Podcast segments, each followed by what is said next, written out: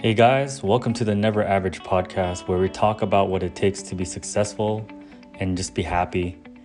I feel like there's something missing in our culture today, and I wanted to shed some light and really start on mindset. I really do believe everything starts with the mind and it gives us a different outlook and perspective on everything that we do.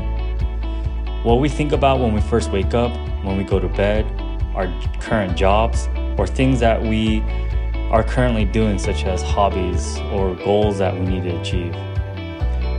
Everything has a positive side, and if I can help find what I call small nuggets of happiness, and I think we can create a culture of positivity and be able to uplift each other. Real change starts with you, and you are in control of your surroundings. Please join me as I share my experiences and go through this journey together to be more than average, because being average is not enough.